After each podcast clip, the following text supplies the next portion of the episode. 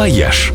Идеи для вашего отпуска. С главным travel-экспертом журнала National Geographic Traveler Ольгой Яковиной. Всем привет! 27 сентября отмечается Всемирный день туризма. И в этом году, кстати, ровно 40 лет с тех пор, как Генеральная ассамблея Всемирной туристской организации впервые предложила его отметить.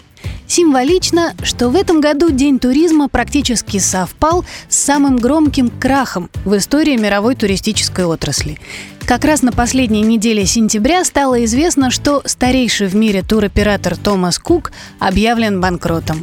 Та самая контора Кука, о которой писал еще Маршак в своем «Мистере Твистере», и клиентом которой был Марк Твен. Его путешествие в Европу, организованное Томасом Куком, легло в основу знаменитой книги «Простаки за границей». Фирма Кука была первой в истории туристической компании. Фактически вместе с ней и родился организованный туризм. То, что начиналось как увеселительные поездки для членов общества трезвости небольшого британского городка, превратилось в гигантскую трансатлантическую корпорацию с тремя тысячами офисов в 16 странах мира, с двумя собственными авиакомпаниями и пятью отельными сетями. И вот теперь, 178 лет спустя, мы с вами стали свидетелями конца этой истории. Грустно, но ожидаемо. За почти 200 лет своего существования туристическая индустрия здорово изменилась.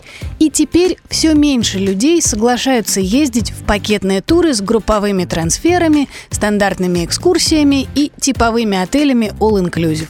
Один из главных трендов последних лет – это персонализация путешествий.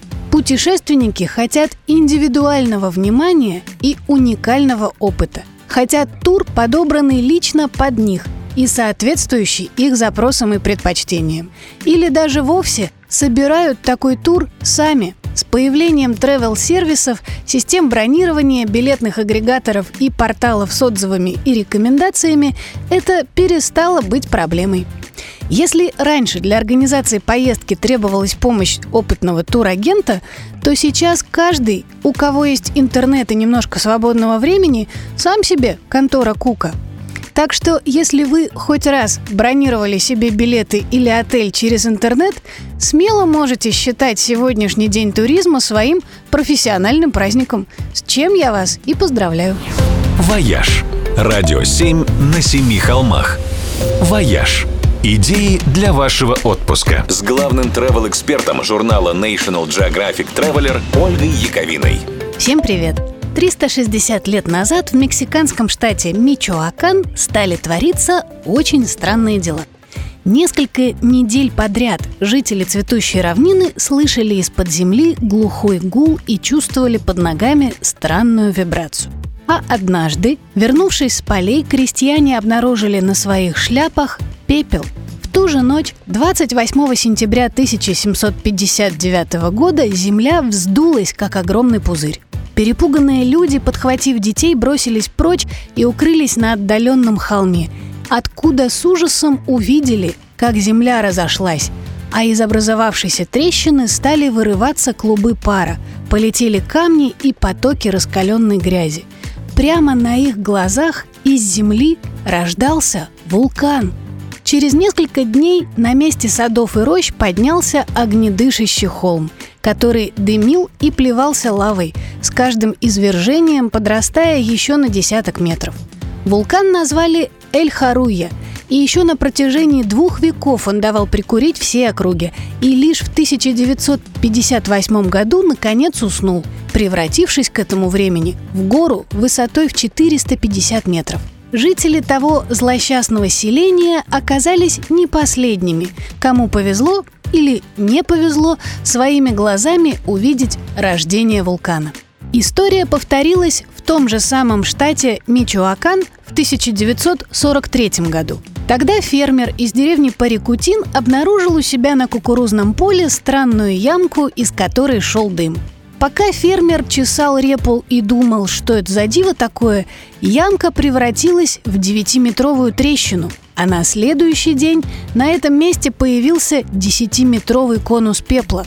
Жители деревни решили дать дёру от греха подальше и правильно сделали, потому что на следующий день холмик вырос до 50 метров, через неделю до 150, и рост этот сопровождался подземными взрывами и грохотом, который было слышно за сотни километров. Ну а потом потекла раскаленная лава. За 9 последующих лет новый вулкан, который так и назвали Парикутин, залил лавой все в радиусе 25 километров, разрушил 10 деревень и местный райцентр, от которого осталась одна лишь полуобгоревшая церковь. А знаете, что сделал тот самый фермер, который внезапно оказался владельцем новенького вулкана? Не поверите, он его продал.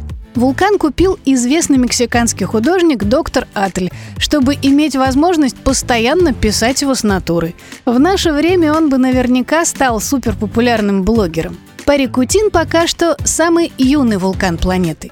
Но мексиканские фермеры с тех пор очень внимательно следят за всеми ямками на своих огородах. Мало ли. «Вояж» – радио 7 на семи холмах. «Вояж» Идеи для вашего отпуска с главным travel-экспертом журнала National Geographic Traveler Ольгой Яковиной. Всем привет! В сентябре в Бахрейне заработал крупнейший в мире подводный парк для дайверов. Площадь его составляет более 100 тысяч квадратных километров. Специально для ныряльщиков здесь утопили настоящий Боинг 747. Построили на дне морском точную копию традиционного дома бахрейнских торговцев жемчугом, разместили искусственные коралловые рифы и всевозможные скульптуры. Парк еще будут достраивать и дополнять, но на подводную экскурсию можно отправиться уже сейчас. Бахрейнский парк – не единственная достопримечательность, которую можно увидеть под водой. В мексиканском Канкуне тоже есть подводный парк скульптур, в котором более 400 объектов. Это фигуры реальных людей в разных позах в масштабе один к одному. Вся эта толпа стоит на 30-метровой глубине, выполняя функцию искусственного рифа. Среди бетонных людей уже поселилось множество рыб и моллюсков, что и было целью этой эксцентричной инсталляции. Чтобы увидеть это подводное чудо, кстати, нырять с аквалангом не обязательно. Можно отправиться на экскурсию на лодке со стеклянным дном. А самая большая в мире подводная скульптура находится у побережья Багамского острова Нассау. Статуя высотой 5,5 метров и весом 60 тонн под названием «Океанский атлант» изображает сидящую девушку, которая склонила голову на бок. По задумке ее создателя скульптура – это женский вариант Титана из греческих мифов. Только держит она на плечах не небосвод, а всю поверхность океана. В Карибском бассейне есть еще один удивительный подводный объект. Первое и пока единственное в мире подводное кладбище, известное как Мемориал Нептуна или Риф Атлантис. Находится оно в пяти километрах от берегов Флориды. Это настоящий подводный город с центральной площадью и аллеями, на которых размещают скульптуры, лавочки, склепы и памятники. Могилы вовсе не символические. Прах покойных смешиваются специальным цементом и делают из него искусственные кораллы, которые становятся частью рифа, обрастают ракушками и водорослями, и потом вычислить их происхождение можно лишь по латунным табличкам с именами и датами жизни – чтобы навестить дорогих покойников, безутешным родственникам приходится нырять на 12 метров, а в остальное время покой мертвых душ не тревожит никто, кроме тысяч коралловых рыбок. В общем, не такая уж и плохая компания. Так вот что на самом деле означает выражение «концы в воду». «Вояж» – радио 7 на семи холмах –